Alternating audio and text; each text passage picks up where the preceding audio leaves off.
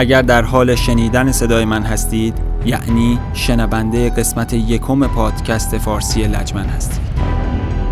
لجمن در لغت نظامی به معنی لبه جلوی منطقه نبرده و توی این پادکست خاطرات یکی از رزمندگان رو از قبل از جنگ تا انتهای اون روایت می‌کنم. من سید مهدی میر هستم و شما در حال شنیدن خاطرات پدرم از جنگ هستید.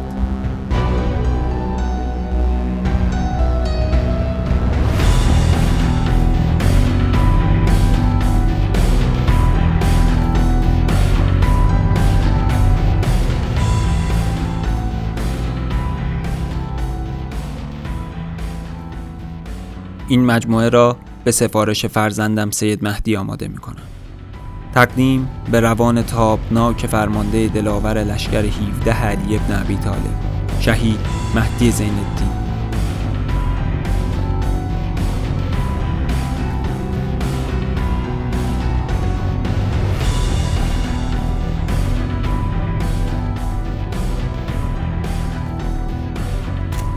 سال 1357 داستان از اینجا شروع می شود. شاه رفت. تمامی خیابانهای اطراف منزل ما به دلیل همجواری با مجلس سنا، نخست وزیری و دانشگاه افسری مملو از جمعیت بود. قریب هلهله و شادی از مردم بلند بود و ادهی دانشگاه افسری را چپاول کرده بودند و اسلحه از آنجا خارج می کردند. از اسلحه جسه و کلت 45 تا یقلوی یا یقلاوی و کیسه خواب آمریکایی و پتوی سربازی ادهی آمده بودند تا فروشگاه مرکزی را نیز غارت کنند که بچه های مسجد محمدیه مانع شدند و دور تا دور فروشگاه را که از دو خیابان راه داشت نیرو گذاشته بودند و با چوب و چماق نگهبانی می‌دادند. آن موقع حاج آقا محمدی که از شاگردان پدر بزرگ من بود اقامه جماعت می کردند. پیرمرد با صفایی بود. صدای تیراندازی از جای جای شهر می آمد. می گفتند در اطراف ستاد نیروی هوایی درگیری بین همافران و لشکر گارد با شدت ادامه دارد. فاصله با منزل ما زیاد بود. پس به اتفاق برادر بزرگم و خواهران به میدان توپخانه رفتیم. مردم در حال تخریب مجسمه شاه بودند. تقریبا هر کجا مجسمه شاه بود مردم مشغول پایین کشیدن آن بودند. انقلاب در حال پیروزی بود. نزدیک غروب عادل رفیق برادرم رزی در حالی که پشت کامیون ریوی ارتشی نشسته بود وارد خیابان باستیون شد و به اتفاق رزی برای کمک رفتند. برادر بزرگم هادی با یک قبض جسه و یک سرنیزه و یک خشاب پر یوزی و یک قوطی تینتی که از پادگان اشرت آباد آورده بود وارد خانه شد. در درگیری آنجا یک گلوله از روی شانهش عبور کرده بود و پوست روی شانه را ساییده بود. کماکان صدای تیراندازی به گوش می رسید. فردا روز دیگری در راه بود. دایی من ارتشی بود و اولین بار که با اسلحه جسه آشنا شدیم توسط دایی بود.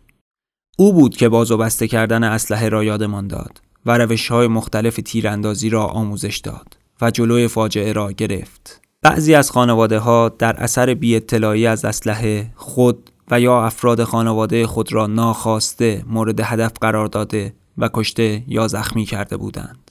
دایی می گفت این اسلحه آلمانی است و حتی در آب و لجن هم شلیک می‌کنه. اسلحه پرقدرتی بود.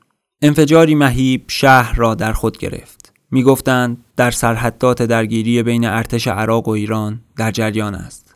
اولین مبادله آتش توپخانه بین دو طرف آغاز شد.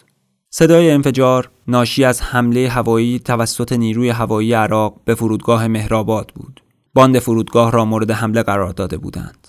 داخل کوچه روی دوچرخه کورسی خود نشسته بودم و مشغول دوچرخه سواری بودم که صدایی مهیب در بالای سر خود شنیدم. تا آن لحظه انقدر از نزدیک یک هواپیمای جنگنده را ندیده بودم که بعدها فهمیدم میگ 23 بوده. ظاهرا سه فروند هواپیما به فرودگاه حمله کرده بودند. نمی‌دانم برای چی تا نزدیک خانه ما پیش آمده بودند. شاید می‌خواستند مجلس را نیز مورد حمله قرار دهند. با شدت هرچه تمامتر رکاب زدم تا به سرپناهی برسم. هواپیما بدون هیچ گونه آسیب رساندن فقط عبور کرد. هیچ آمادگی برای دفاع از جمله پدافند ضد هوایی وجود نداشت چون قرار بر جنگ نبود.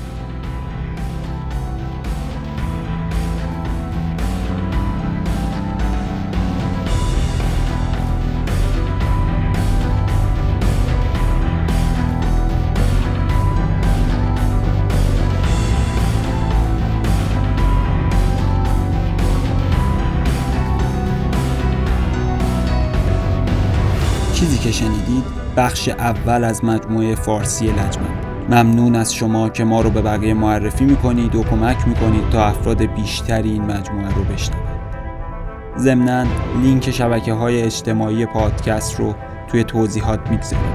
حتما لطفا. ما رو فالو کنین و نظراتتون رو برامون بفرستین. ممنون از همتون.